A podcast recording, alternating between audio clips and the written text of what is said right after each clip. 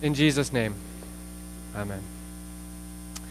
Uh, last week, I started uh, our message time together by asking you to do something that I said uh, was going to seem difficult, if not impossible, and that is I asked you to imagine yourself or to put yourself in the place of someone who's been dead for over 2,000 years, uh, that being the Apostle Paul. Um, but we did it, I think. Uh, we all made it through. Uh, but today, I actually want to start our time together by asking you to do something that is probably even more difficult, if not impossible. And and that is, I would like for all of you here today to imagine yourself as a slave. Now, that's difficult, right? Living in, in the place and the time that we do. But I would, I would like for you to imagine uh, that you have lived your entire life, however long that is 10, 20, 30, 90 years in slavery. That your life is not your own, but you belong to someone else. I would like for you to imagine the chains and the shackles that mark your wrists, an ever present reminder that you belong to someone else. To imagine that the next time you woke up on a Saturday morning, you would not have to choose between getting brunch or going for a hike because you don't make decisions of your own. You are told what to do. Imagine, if you can, life as a slave. And now imagine, if you can, tasting freedom for the very first time. Imagine again, you've lived life, your entire life as a slave, but now you have been set free. Can you imagine what joy that must be to experience freedom? And, and can you think about what the first thing you might do with your newfound freedom would be? The first thing you would do after having lived your entire life in slavery and now being set free, what would you do first? Some of you, I'm sure you would be running, running straight for the arms of a loved one, right? A brother or, or a sister that you were separated from at birth that you just can't wait to see, or or a husband or a wife that you were torn apart from uh, by your slavery and you can't wait to be reunited with, and, and, and you run to them and you embrace them, never wanting to let go, making up for lost time. Some of you uh, might just run and run with nowhere in particular to go, just running and dancing and skipping because the chains and the shackles of your slavery are gone and, and you can move freely now. And, and for you, that's, that's all you want to do. And, and others of us, we would be running, but running straight for a bowl of ice cream or a large deep dish pizza, whatever that food is that we've only heard of and been dreaming about for years throughout our slavery. For as many people as there are here today, I think each of us would choose to do a little bit something unique or different with our freedom, wouldn't we? And yet, there is one thing that I think none of us would be doing. I don't think a single person here, having lived uh, our lives in slavery and then having been set free, I don't think there would be a single one of us who would be choosing to run back to the slavery we came from, right? That would be crazy. None of us here would say, All right, put the chains back on. I can't wait to be bound. And I can't wait to take orders from some other master. I can't wait for my life not to be my own again, right? None of us would do that. And yet, that's exactly what the people do that Jesus is teaching and talking to in our gospel reading for today. These are some Jewish people, John tells us, who had come to believe in Jesus. So they now believed in who Jesus was. It was like they had freedom standing right in front of them. They, had, they were listening to the freedom of the gospel message that Jesus was teaching about. They could reach out and touch the freedom that Jesus came to bring with their own hands. They had freedom at their fingertips. And yet, for some reason, they chose to run back to the slavery that they had been living in. You see, in John chapter 8, Jesus had been teaching about freedom. He teaches the people where everlasting and eternal freedom comes from and what that looks like. But, but just a verse or two into it, these people, they stop Jesus and they say, Whoa, whoa, whoa, whoa, Jesus, why are you telling us about freedom? We are free, and, and we always have been. We've never been a slave to anyone. We are the descendants of Abraham, Jesus, the chosen people, Israel. Why are you telling us about freedom? You know, when we read this, uh, maybe if you're like me, you read it the first time and you're like, those silly people, right? They just don't get it. They don't understand that the freedom that Jesus came to, to bring. They are so ignorant. And, and if you're like me, the more I read it, though, as, as I spent time in this reading this week, I began to hear their words kind of become my own. I read about the freedom that Jesus was talking about, and I began to think to myself, what are you talking about, Jesus? Uh, why are you telling me about freedom? I am free. I always have been. This passage is not for me. I've never been a slave to anyone. I'm an American, after all. Jesus, don't you know I live in the land of the free? I have my Bill of Rights and the Declaration of Independence. Why are you telling me about freedom? Jesus. And I think Jesus would say the same thing to us, if you're like me, as Jesus said to those Jewish people who had come to believe in him. He would say, if, if you think your freedom comes from who your ancestral father is, or because you were born with the right blood, if you think your freedom comes from the country you were born in, or, or that it comes from a piece of paper given to you by the government, then, then guess what? You're not free at all. You're a slave.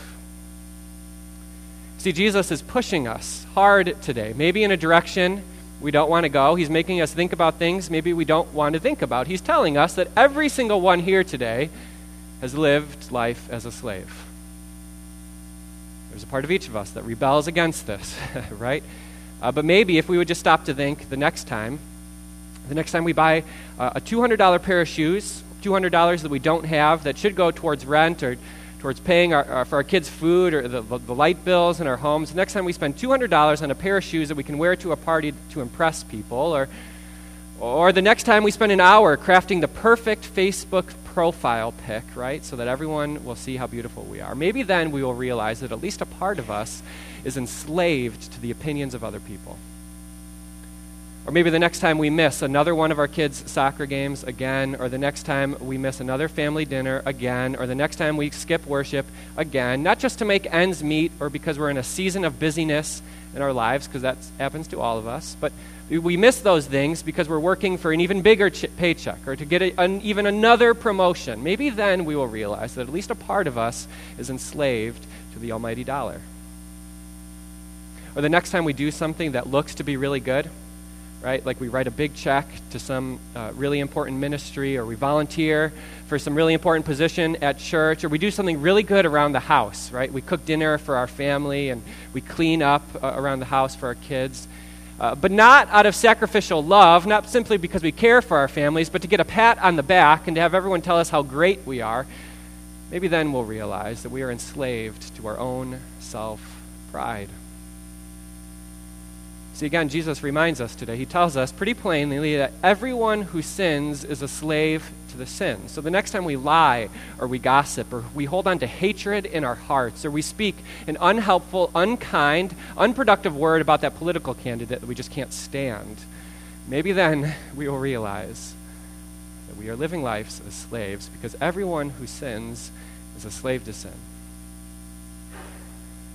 Now, like I said, there's a part of each of us, part of myself, that rebels against this, that tries to tell myself, no, no, no, no, no, no, that's sin, it does not control me. I am not a slave to it. I am, I'm stronger than it. I am free. But, but if we are honest with ourselves, we would realize otherwise. And, and maybe there are some of us here today who realize the slavery that we have been living in, and we realize the sin and the temptation that controls us. And we've told, Lord, I'm going to stop gossiping, and then the next day we find ourselves around the table at work doing that very thing. And, and that sin, it enslaves us.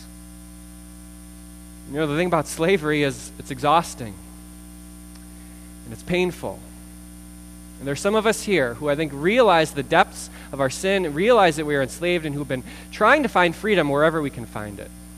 Who've been trying to break free from the chains and the shackles that bind our lives. We're looking for freedom. We long for freedom and the rest that can come from living free. And if that's where you're at today, then remember the words of Jesus from John chapter 8. Because in John chapter 8, Jesus tells us where true freedom comes from, and it does not come from the size of your paycheck or your bank account. True freedom does not come from the government. The government cannot give you everlasting and eternal freedom that you're longing for. True freedom does not look like you and me doing whatever we want, whenever we want it, doing whatever makes us feel good. No, that's really just being enslaved to yourself and your own whims and desires. No, Jesus reminds us today that true and everlasting freedom comes from Him. He says, If you abide in my word, if you hold fast to my word, if you live a life trusting in my word, then you will truly be my disciples, and you will know the truth, and the truth will set you free. See, brothers and sisters, if we are to have any freedom, it is only going to come from God's word. Because it's the Word of God which says to you and which says to me, You are forgiven. That sin which once controlled you is, is wiped clean, it's washed away. It's God's Word which reminds us that there's a Savior who came to this earth to live and to die and to rise again for you so that death would not control your eternal destiny and have the final say in your life. It's the Word of God, the Word made flesh, the Word, the promises of God that took on flesh and bones and blood and was incarnate and was born in a little manger and lived the perfect life and went to a cross on Calvary and rose from the grave. It is the Word of God made flesh. It is Jesus where we find true and everlasting freedom. And as we live a life abiding in Him, as our reading says, or holding fast to Jesus, trusting in His promises that what He has done is enough, then we are free. And that's a freedom that can't be bought, it can't be earned, it can't be worked for. We don't deserve it because of how capable we are. No, we have that freedom because of how capable Jesus was, because He was worthy, and because He did it all. He paid the price for our freedom. Now, that's an amazing message. Uh, and yet, maybe if you're like me, it's, it's hard to really grasp because we look at our lives and we are exhausted sometimes and, and we're worn out and we think, all right, I know this message of the freedom of Jesus, but I just don't feel it in my life and I just don't see it. I see my sin, but I just don't see the freedom. And, and anyway, what does it look like to abide or to hold fast to the Word of God, right? How do we get this freedom? Well, I'd like to tell you just a quick story, one example of how this looks a couple of years ago, about five years ago, before I went back to school uh, to study to be a pastor in seminary, I spent a year uh, serving and helping out at the Lutheran home. Many of you are familiar, right? Nursing home, senior living community, not far from here. And I would uh, assist the pastor there, the chaplain, on Sunday mornings with some things, and then I would come during the week and uh, meet with uh, the residents there, just spending time in different rooms. And there was this one resident who I got to know during my time there. Uh, I, I, would spend uh, some time with him each week, and by all outward appearances, he was a slave. He lived his entire life in one small 10 by 10 room. Uh, the only visitors was his wife, um, who was sick herself and not able to come too often. Um, you see, it looked like he was a slave to Alzheimer's, a terrible disease that robbed him of his mind, that left him unable to speak. We couldn't carry on a conversation. It looked like his Alzheimer's had trapped him and, and bound him and chained him, that did not allow him to live the life that he longed to live, probably that he had planned to live in his final days. It looked like this man was enslaved to his disease, and that disease controlled him. But what I came to learn is that he wasn't a slave at all. He was actually free as free could be. I learned this as I would go to his room and I would try to spend some time talking with him, but again, he couldn't really uh, communicate uh, so then I would usually just begin by praying, and I would say the Lord's Prayer, because quite often I didn't know what else to do. And, and so I would begin, and I would say, Our Father who art in heaven. And then he would begin to speak. The words just rolling off of his tongue. A minute ago, he wasn't saying anything, but now the words just flowed. And we would pray together, Our Father who art in heaven, hallowed be thy name. And, and then I might say the creed. I believe in God the Father Almighty, maker of heaven and earth. And again, the words would roll off of his tongue. And then the pastor might come, as he did some weeks, and he'd hold up a piece of bread and a little cup of wine, and he would speak the words of institution.